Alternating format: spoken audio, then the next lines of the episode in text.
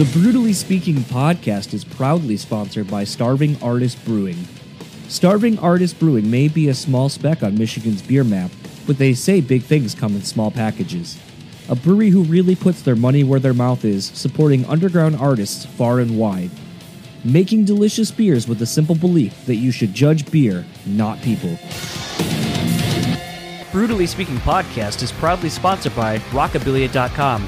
With over 500,000 officially licensed items in their online store, you're guaranteed to find something you need. Use our code BRUTALLY and get 10% off your total purchase order. Now on to the show.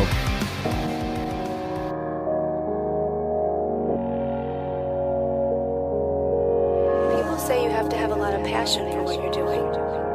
This rings true because it's so hard that if you don't, any rational person would give up. It's really hard.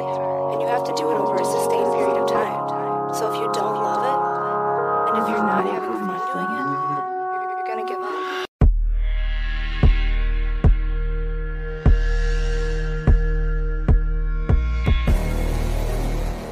gonna give up. What's up, everybody? Welcome back to another episode of the Brutally Speaking Podcast. I am your host, John. This episode's guest is with Jyrki 69, vocalist of the 69 Eyes, as well as the 69 Cats. And this is a fun chat. It's a little brief thing because we were in the middle of a press junket, or I should say Jyrki was, but was still an opportunity I leapt at nonetheless. He and I have been actually trying to have him come back on the podcast for a little while and, you know, obviously dealing with a vampire and their weird habits and hours. Just kind of was a little bit hard to lock down a time that worked for both of us, but I was very excited to have him back on the show. Always somebody that I enjoy talking with, and is obviously one of those things where me being a fan of the band for 21 years now, I think. If I remember correctly, the first record I was introduced to the band on was Paris Kills, and I want to say that came out roughly 2002, I want to say. So like my senior year of high school, right around the same time I had gotten into HIM, around, you know, right before Love Metal came out, someone had shown me a copy of Deep Shadows and Highlights, Deep Shadows and Brilliant Highlights, there we go, and, had, you know, said if I was into this band that I should check out another band called the 69 Eyes, and it was a thing where kind of, you know, the fandom and love of the band kind of started way back then, you know, kind of combining elements of gothic music, or goth music as it kind of has become known, sounding a little bit like Type O Negative at times and Sisters of Mercy, and a lot of just melding of elements that I love, and a lot of different styles and genres of music, but done in a way that I hadn't really heard, honestly, like tinges of Billy Idol and kind of like that 80s rock and glam rock and stuff like that, and just kind of a fun band. And there was always this kind of serious undertone to the band that I don't really think a lot of people pick up on. Maybe they do, but by and large, it seems when I listen to other people interview someone from the band, or, you know, read reviews on the band itself, you know, the albums or live shows or whatever, I feel like everyone thinks of the band as kind of tongue-in-cheek. You know, that's kind of the phrase that I see and hear an awful lot. And I feel like it actually, like, it does apply to the band, but I think it's such a discredit to what they're doing, because I think people are kind of missing some of the deeper things that they're singing about and they're talking about, and it kind of takes away from the skilled musicianship of the band. And there are a lot of people like that. I think Steel Panther is another great example. You know, a lot of people are, oh, they're a fun band, they're just a throwback band, and, you know, a lot gets said about what they do, and, you know, lyrically maybe they're not on a serious level talking about anything of real importance, unless, you know, banging hookers, getting STDs, and, you know, drugs and all that is of value of seriousness. But I do think it kind of discredits the level of musicianship that all of those people in Steel Panther have had and do have. You know, I think it discredits things. And I think we need to kind of step away from that, kind of being complimentary in a backhanded way to bands and artists and even athletes. You know, I was thinking about this in correlation today. I went in on my day off to kind of work with the new store manager next door on building schedules and helping him do the first set of schedules he's done since taking over. And it was the thing where I walked into my store, and, you know, I now have a new employee working there from next door, and kind of was just kind of acclimating them to kind of how things go over here, what to expect, so on and so forth. And I happened to walk into a conversation between a customer and my employee. And, you know, they were talking about, you know, who's the best, you know, is it Michael Jordan? Is it Kobe Bryant? Is it, you know, LeBron? You know, especially in light of these playoffs that are happening right now. And the game had happened the night before as when I'm recording this. And it was a thing where I go, you know, I think too often we as fans of things don't appreciate things in real time. We don't appreciate something because of our blind loyalty to something, whether it's a team, it's a player, it's a...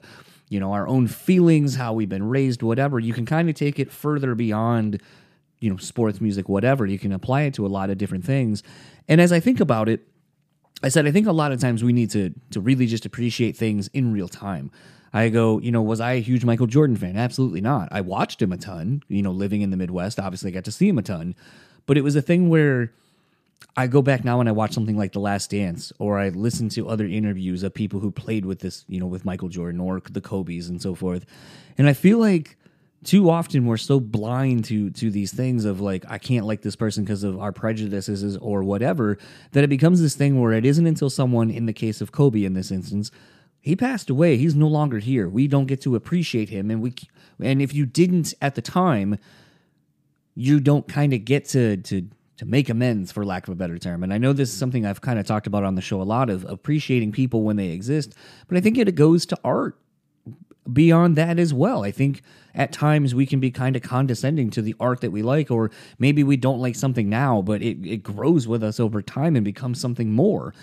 And in the case of the 69 Eyes, and especially with this last record, you know, the most recent record that just dropped a week ago as of when I'm recording this, it's a thing where, you know, you look at like the song about that was inspired by Escape from New York, you know, the John Carpenter movie. And yeah, it's kind of fun and you know, and all that. But it's like, I think both the song and the movie were kind of talking about social commentary, you know, where we currently were with the world that we were going to be inhabiting and leaving or living in. You know, it's interesting to go back and look at some of the films from my youth of the 80s and so forth and early 90s. And the expectations that there were of what the world was going to be in 2020. You know, look at like a Demolition Man and how far off it is, but also not entirely. Like, one of the things that I think has been interesting about it is how jingles became popular radio in Demolition Man. And essentially now with TikTok having only 30 seconds bursts of a song that can make a song popular, where you're knowing it for something, it almost becomes a jingle. So in some instances, some of our art that we take in different mediums does inform kind of what our future may be. Or, you know, they may have it wrong, but I mean, again, looking at Demolition Man, Taco Bell was like the creme de la creme of restaurants. And in that time, you know, it was laughable then, but look at what fast food has kind of become. It has changed, and it's not the same fast food that we know it to be before. Now you're seeing these kind of, it's not quite a restaurant, but it's not fast food either. Things are trying to cater to kind of the healthier lifestyle, different options than just those things.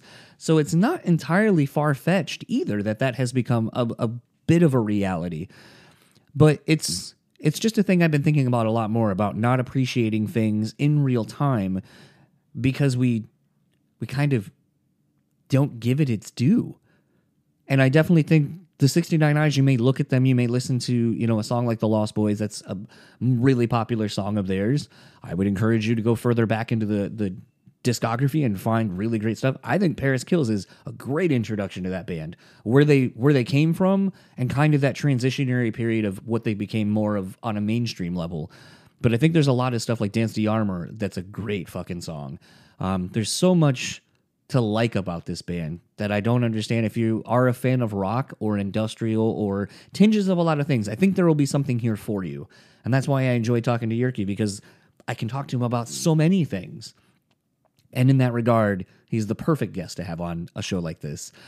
So without further ado, this is my conversation with Jyrki, and let's get into it, and I'll talk to you on the other side of it.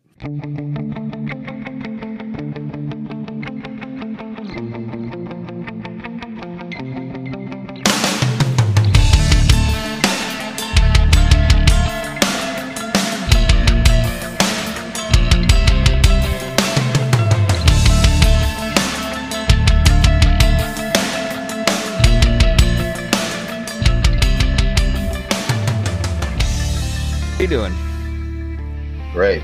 Great. Seems I had the old Skype. Oh yeah. All right. Okay. Cool. Yeah. I've been doing this through Zoom recently, but this works. So why not? Yeah. I mean, you know, it's funny. Prior to the pandemic, and when Zoom and all these other things started popping up, I was like, you know, Skype still exists, and there's nothing wrong with it. Yeah. Yeah.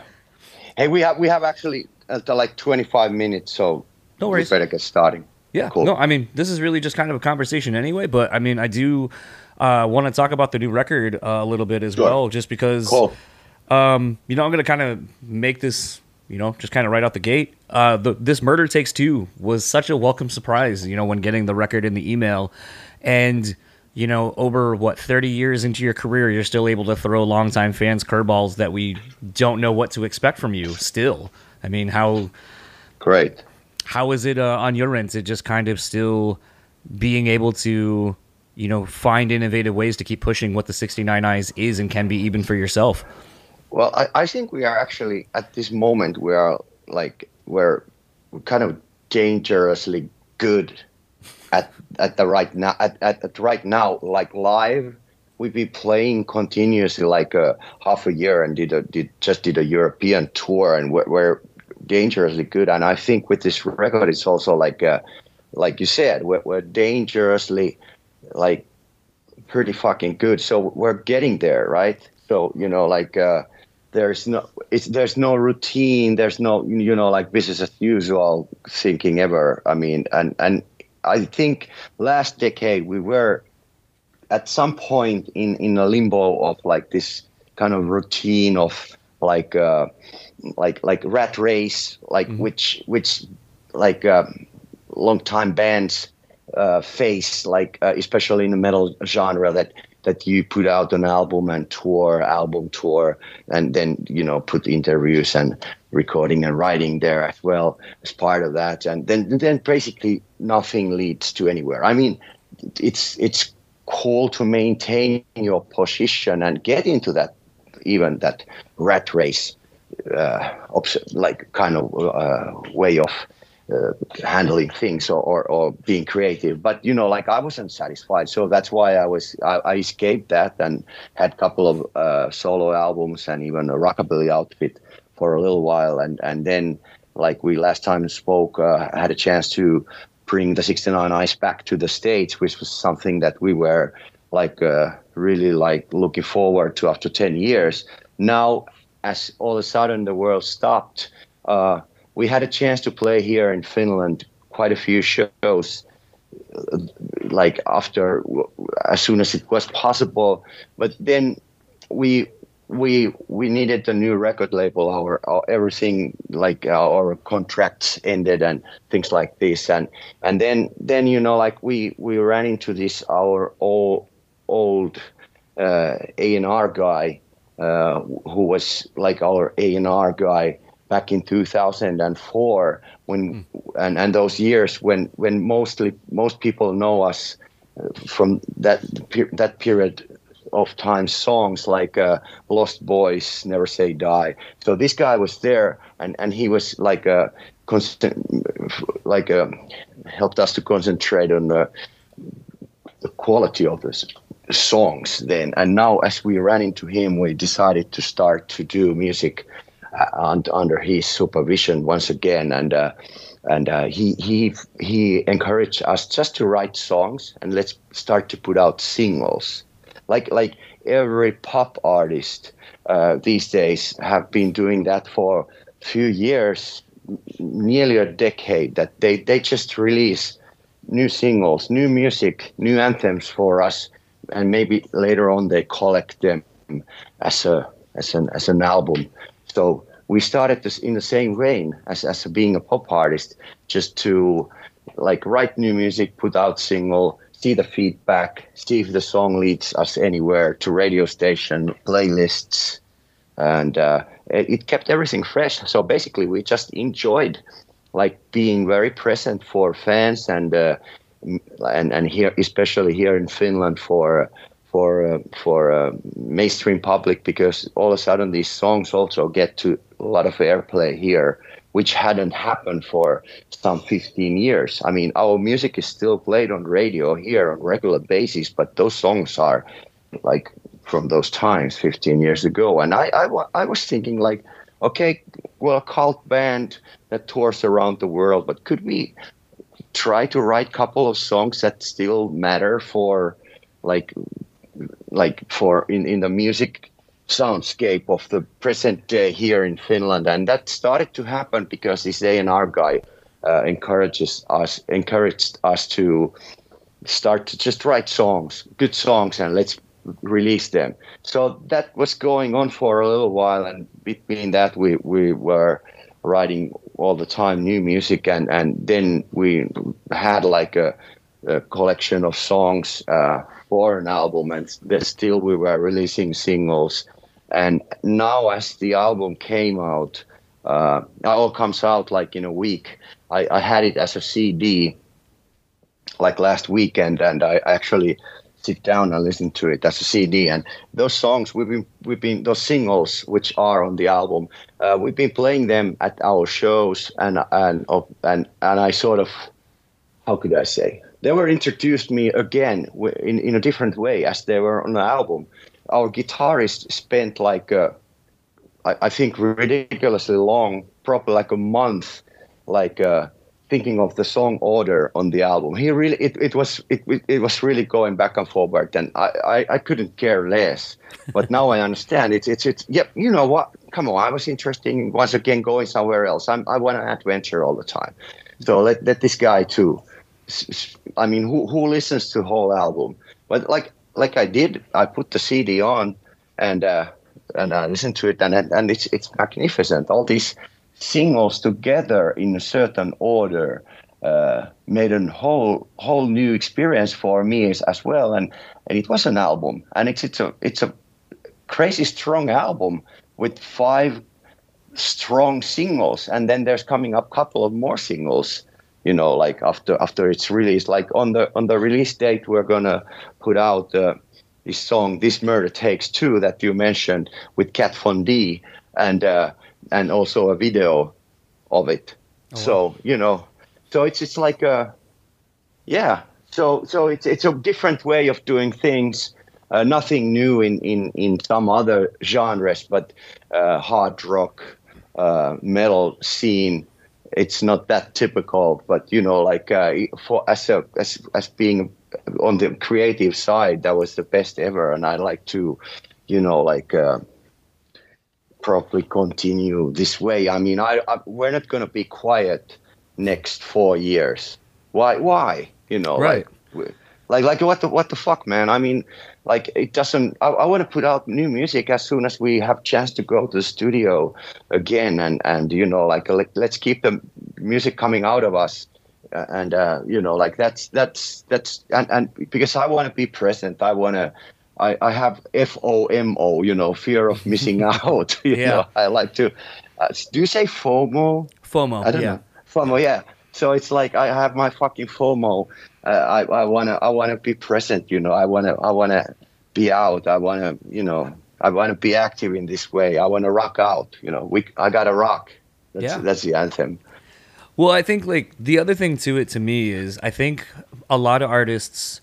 I think we're just kind of stuck for the longest time of, like you said, the rat race, the constant cycle of, you know, write new songs, tour, or promote the thing, tour, go back to the studio, rinse, wash, repeat, ad nauseum. And then it's like, I think the pandemic kind of allowed everyone to almost essentially kind of become a new band again, where everyone kind of got to work in the quiet, in the shadows, and work on something that is almost akin to making a first record again, where no one knows what to expect and you just get to put it out and then go, here it is. Here is who we are. Granted, the luxury is you have a 30-year back catalog and all the fans waiting for it, but I don't think anyone really knew that, you know, there was going to be this album coming so quickly. And that, I mean, I don't know. To me, like, when I listened to this record, you know, I kept having this feeling and I kept making this observation to myself, but like, this felt like a love letter to rock and roll's past put through, like, the 69 Eyes lens,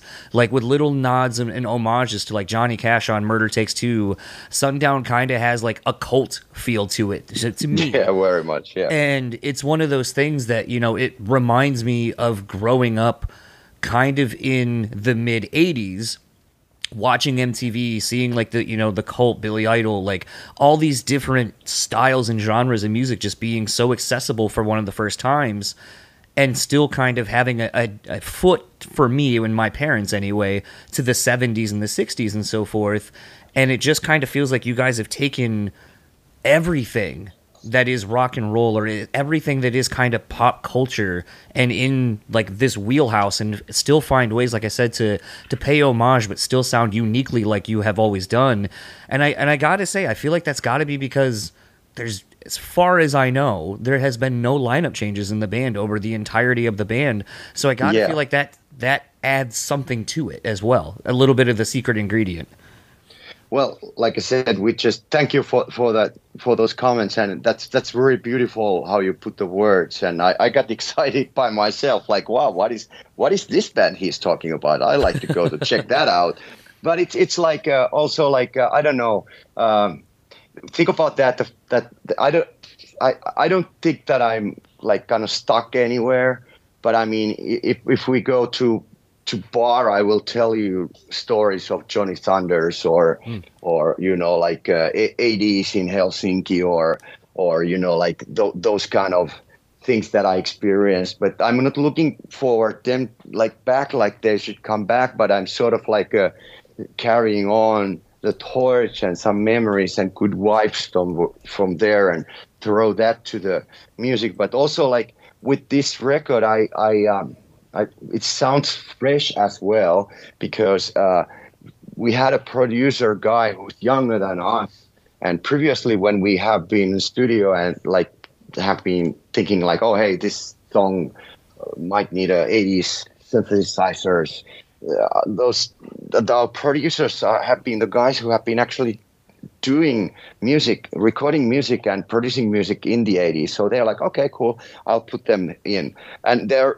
the real deal 80s synthesizers and sounds. Now, even though we wanted that to happen like 2001 or something, but still, so it felt like it was extremely long time ago. And then it was like, hey, it would be super fun to have, like, Depeche Mode or Duran Duran kind of synthesizers here, like 2001. I think it's like just a little over 10, like 12 years ago it was the 80s or something, and we're like, oh, that's so long time ago. So now and then those guys were like, yeah, I know exactly how to put, where to get that sound, and most likely they just wiped the dust away from the machine in the corner and plug that somehow in, and okay, here we have them. So, but now we have this young guy who's like, oh, hey, this, and we were talking, and this could be cool. This song could be cool to have, like, this kind of, now you call it synth wave.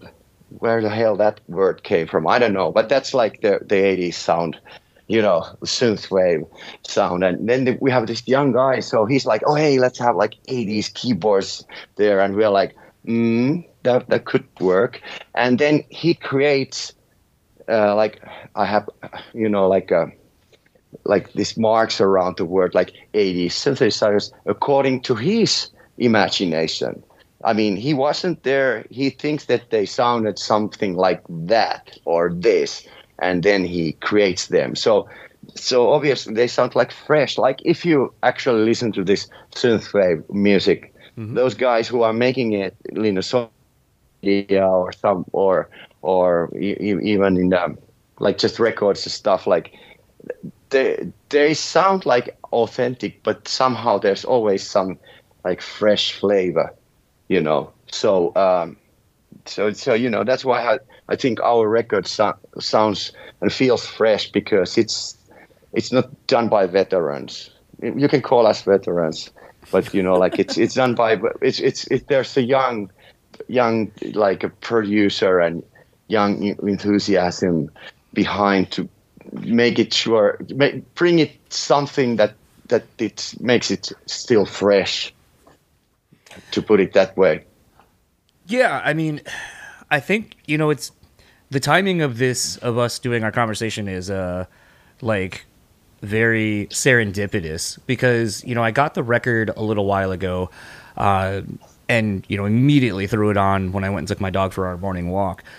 And in that span of time, kind of give you a little backstory, like I'd kind of fallen out of love with listening to music for a while because doing this podcast for almost 7 years now, you know, I got to the point where instead of listening to an album to enjoy it, I listened to it as almost like work, like where it's like, all right, what's my angle now to talk about something. Yeah, what I'm going to say about it. And so I just kind of really fell out of love with music. Like it became a chore.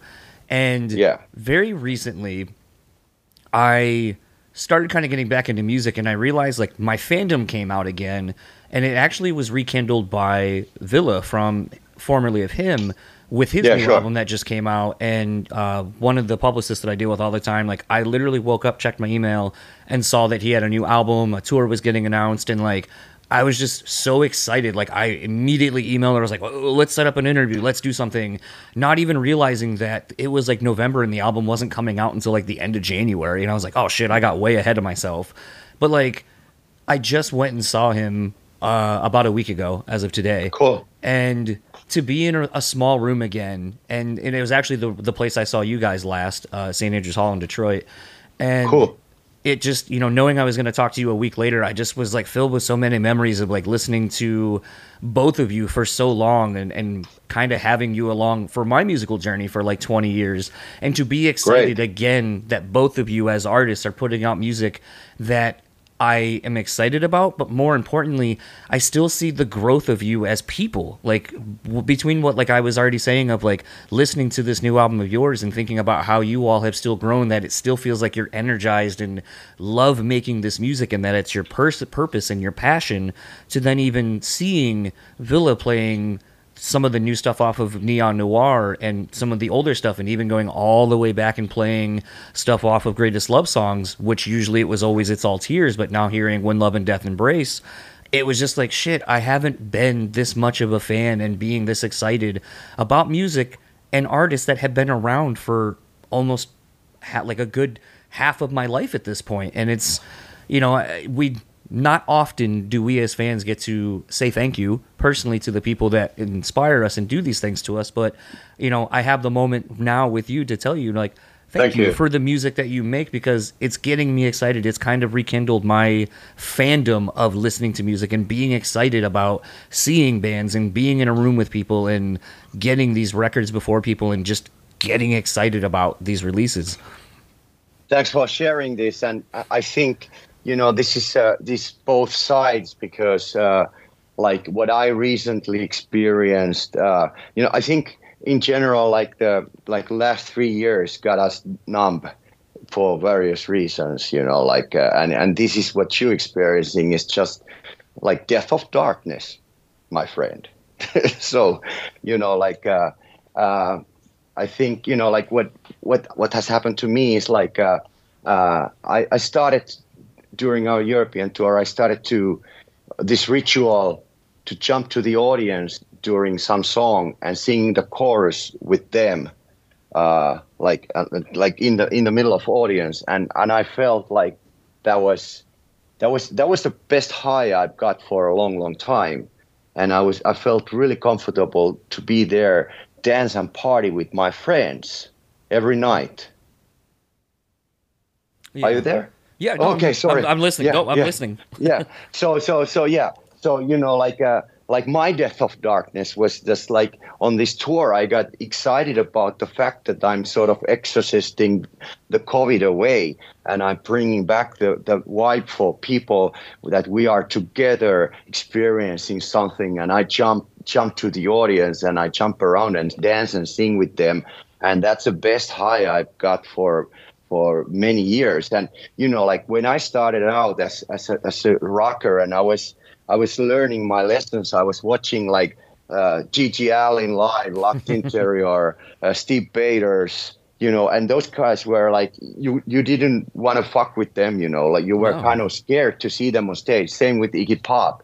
So, you know, so when the 69 Eyes started to play, I was you have to be different. And then the people were sitting in the tables. We were opening act for some bands. So, of course, I run to the audience and jump to the tables in front of them, singing like as a wild man. And that was like how we started. So, but then again, now after 3 decades, I went to see Palais Royal, fantastic band. And it is like, it's do yourself a favor and go to see them. And my favorite main vocalist at the moment, like a new voice, is Remington. So he was I saw them 2 nights in Helsinki in a row, and he was his ritualist is go to the audience, and they have beautiful glammy creature kind of like audience which I haven't seen for years anywhere, that kind of people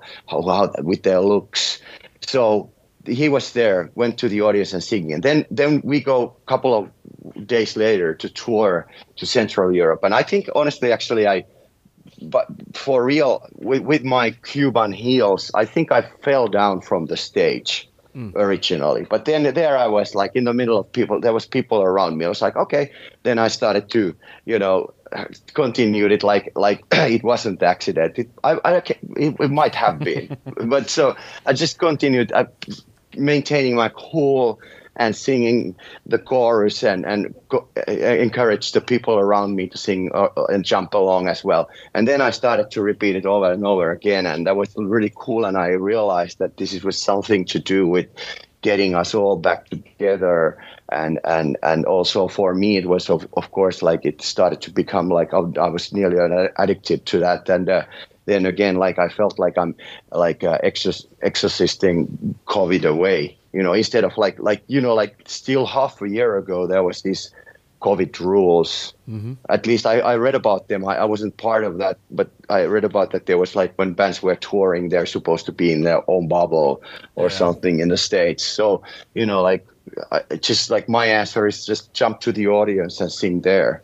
So, yeah, Death of Darkness. We both experienced that in our own way. You just explained how you did it, and I explained how I did it. So that's a beautiful story, and beautiful me to understand that as well. On the other, what does it mean on the other hand to me? Well, I think, and I know we got to kind of start wrapping up since our time is almost done. But to kind of start wrapping up, I think it's been. I feel like you guys have always done that. I feel like you guys have always, I feel like it's a discredit to you all as musicians, and you more so, I think, as a lyricist of the band, when you see a lot of people just kind of fixate on that, your lyrics are tongue-in-cheek, and they're this, and they're that, and, they're very much that. I mean, you have a song dedicated essentially to, it's an homage to Escape from New York, but yeah.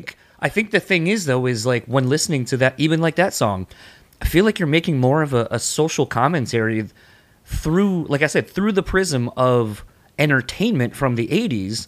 But I think if you really were to look at like what is being said, both the song you created that was inspired by the movie, I think people are kind of missing that there's a lot more to what you're singing and talking about and have been for a long time.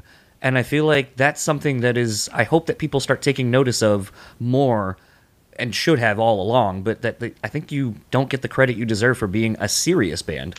Thank you. That actually has that side. You're right on the spot because, those, it sounds kind of movie, there's some twist in the lyrics, but it's actually like, and it's kind of poetic, but it's actually also a social comment on that song, like a world is a bliss, and all that. So it's I'm glad you discovered that, because it's obviously there is the points, but I rather tell that we are teenage goo-goo mucks and we're just playing rock and roll because, that's the other side of it. But, there's me who's been doing this long, and the songs are, the lyrics are somewhat my part of my diary, and I can tell you where this and that refers to, and I've lived everything. Even the song would be about this and that. There's part of me there always. Yeah.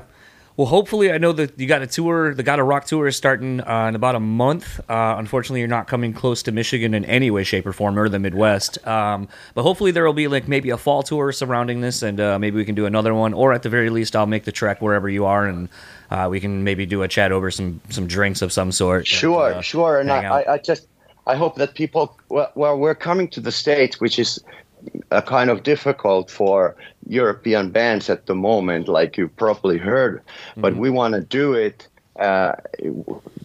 no matter what it costs, and we're trying out to do a short, like a test drive on the West Coast for Gotta Rock USA, and let's see how it goes. And we're obviously we are looking forward to coming back for extensive tour, but now these are the baby steps after these 3 years for us all. So let's start it this way, and don't get like don't take it like personal if we don't show up your local pop. No, we're gonna do it, but I would encourage people to please make everything that you can come to see an 80s band from Finland touring with Pretty Boy Floyd in your country in early May, you know, because it's worth it, and I'm guarantee you will get everything you want from those shows. Absolutely. Well, enjoy the rest of your day, safe travels, and until next time, I'll talk to you later. Well, we're going to talk to you soon, sir. Absolutely. Thanks for this. Yeah. Thank you. So that was my conversation with Jyrki. I want to thank him for coming on the show. And kind of just, you know, really embracing, I guess, kind of the randomness of not really having a scripted thing. And sometimes it is kind of nice to kind of, I don't want to necessarily say focus on the record or to do a quick 20, 30-minute conversation, because I feel like there are times where when you're really getting into the throes of like a good back and forth, that's when your time's up. But it also makes you wanting more, hopefully. And I've been trying to learn as I've been kind of doing some more, you know, personal reflections and so forth, and trying to better myself. I've been doing more to lose weight and be in better, you know, shape. You know, I have some tools now to kind of deal with more of the mental side of things. I've kind of been neglecting some of my actual physical health, so I'm trying to right those wrongs as well. And honestly, that would be something I would love to talk to Jyrki about down the road. I see in the last, I want to say it's been at least a couple years. I'm not sure of when it started, but I know he has since gone vegan.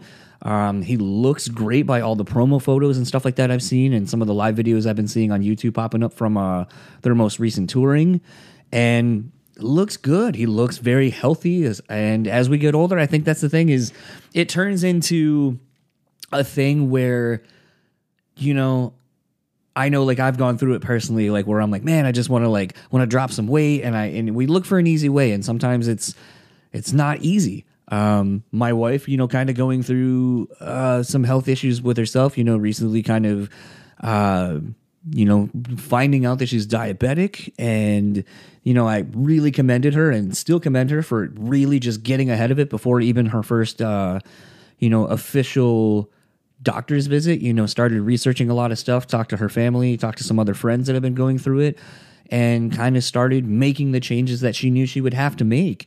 And I think a lot of times that's the thing that I admire about so many people in my life, is that they just grab life by the horns and just know that things need to be done and that they can't wait. And it's really inspiring to see things like that. And, you know, it kind of gives us, I think, permission to make these changes ourselves, that if someone we see and deal with every day or very consistently in our lives are able to make these drastic changes, then that's what we should be doing as well, that we should take those risks to do that. You know, I'm kind of reminded on a couple of different levels in my like 10 days off.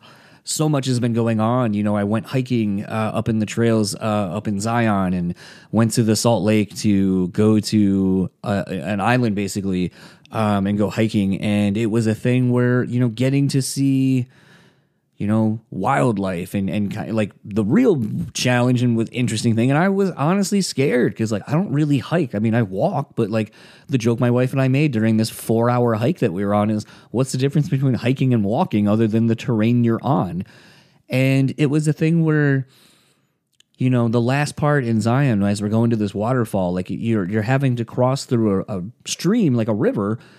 And as we're getting to the last part to get to the waterfall itself, we're having to walk 10 minutes or so into the river that's going really fast, so fast that they in fact closed one of the other waterfall things that we were going to go do because the water was so fast moving that they just didn't want people in it and being taken over by it.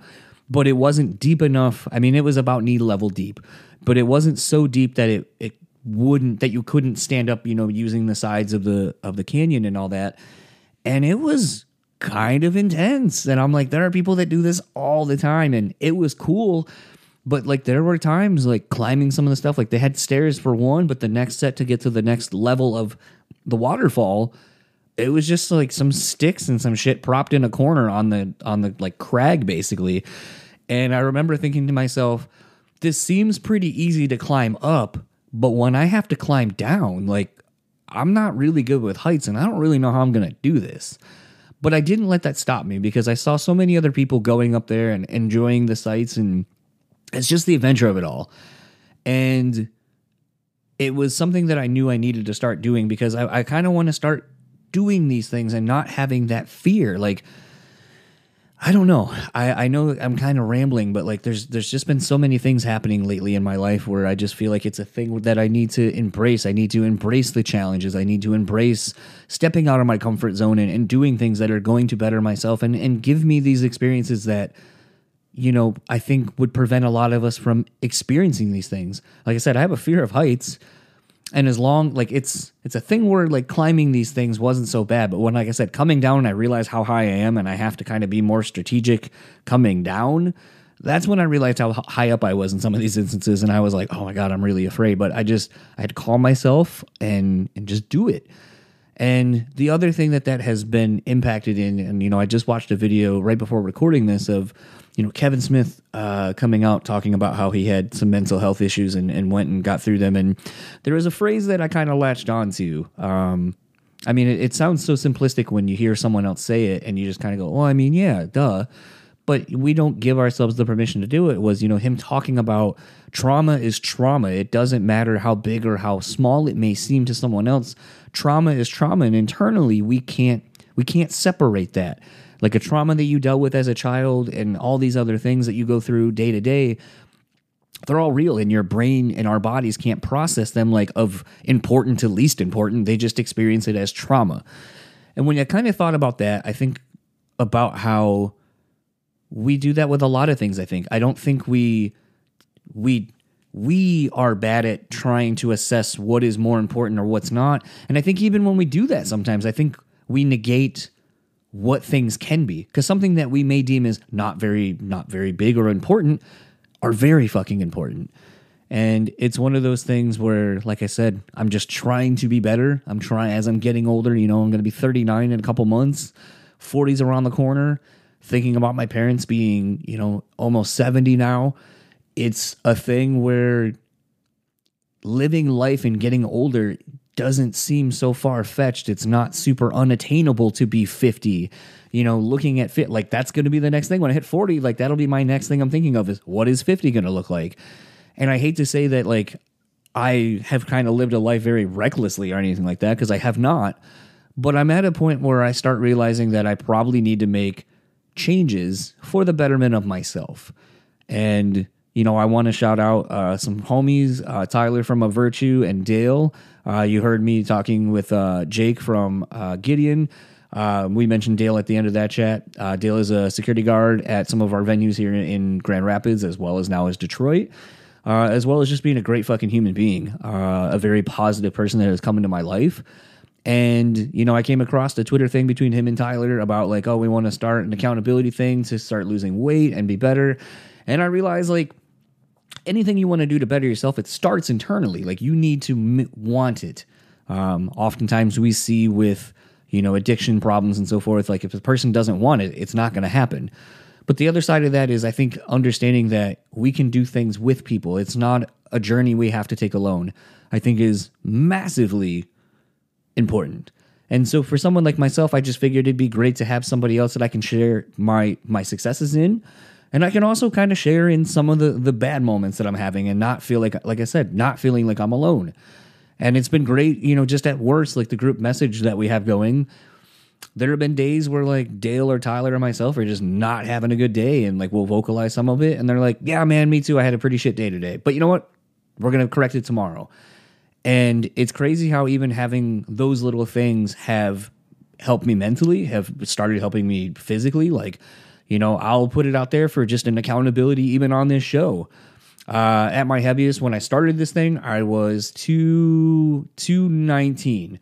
After the vacation, I gained some of the weight, but right before I went on vacation, over the last like 3 weeks of us starting to do this, it was down to 205. My goal now being back from vacation is to get down to 200 in the next 2 weeks through just some good exercising, eating better, and some other things. So I'm hoping that in 2 weeks from now, in 2 more episodes, I will hopefully be down. I just weighed myself right now, right before I did this, because I haven't since I've been back. I'm at 207.5. So I feel like that should be pretty attainable, honestly. That's my goal. I'm going to work toward it. And then from there, it's really just kind of fine tuning and getting down. My goal weight really is to get about 175, 180 currently. So I'm going to see how that looks. I think it's going to help some of my other health issues. It'll hopefully help my knee problems that I've been having, but also that's from just skateboarding and being a shitty teenager, doing things, and a kid, just randomly playing and not having any regard for my safety. But all that said, I'm going to start wrapping this up, because this kind of ventured into more of a personal thing. But like I said, I want to take these intros and outros, and I want them to become something that I think is going to hopefully enrich and help those who are listening and stick around to these, because I honestly just want everyone to be better. I think everyone can be better, a better version of themselves. And I think if you do that, and I think if you focus more on positivity, I think obviously it'll have a drastically different approach to things, and can't help but benefit your life in a more positive manner. So with that said, if you would like to keep up with the 69 Eyes, you can find them on Facebook at the 69 Eyes. Twitter and Instagram are at the 69 Eyes Official. If you would like to keep up with Jyrki, you can find him on Instagram at Jyrki69, Jyrki 69, or just simply go to the 69eyes.com for all of your 69 Eyes needs. They are touring. I'm sad, as you heard at the end, that they are not coming to the Midwest, and I unfortunately will not be able to make it to any of the dates that are happening. But if you are able to, please go check them out on this tour. I don't think I have to say this, but obviously foreign bands coming over to the U.S. to tour, it is imperative that when they tour the States and they come around, you go support them and go see them, because it shows that there is a demand, and then therefore they will be able to start touring over here cost efficiently as they can, and come over here more consistently. I know, as a fan of so many bands overseas, I love getting to see them. I try to go see them as much as I can, because it's so far and few between. And honestly, it's a small glimpse into what it's like living anywhere else other than the United States, where so many fans of bands don't get to see their bands, but maybe once every 4 or 5 years, or maybe longer in some instances, depending on how far away, you know, these bands have to tour. All that said, if you would like to keep up with the podcast, you can find us simple enough, BrewSpeakPod, on all your social medias. If you want to send me an email, brutallyspeaking@gmail.com. If you can rate, review, subscribe, whatever, on whatever platform you're using, please do. Helps us out tremendously. And lastly, I want to thank our sponsors, Rockabilia and Starving Artist Brewery. Finally, have a new code for you to use at checkout at Rockabilia. Go ahead and use our code BREW10 at checkout. Take 10% off your total purchase order. So huge thanks to Frankie and Rockabilia for their continued support, as well as Andy and all the rest of the crew over at Starving Artist Brewery. And for the Brutally Speaking podcast, I am John, and I will talk to you all next time. Enjoy the rest of your week.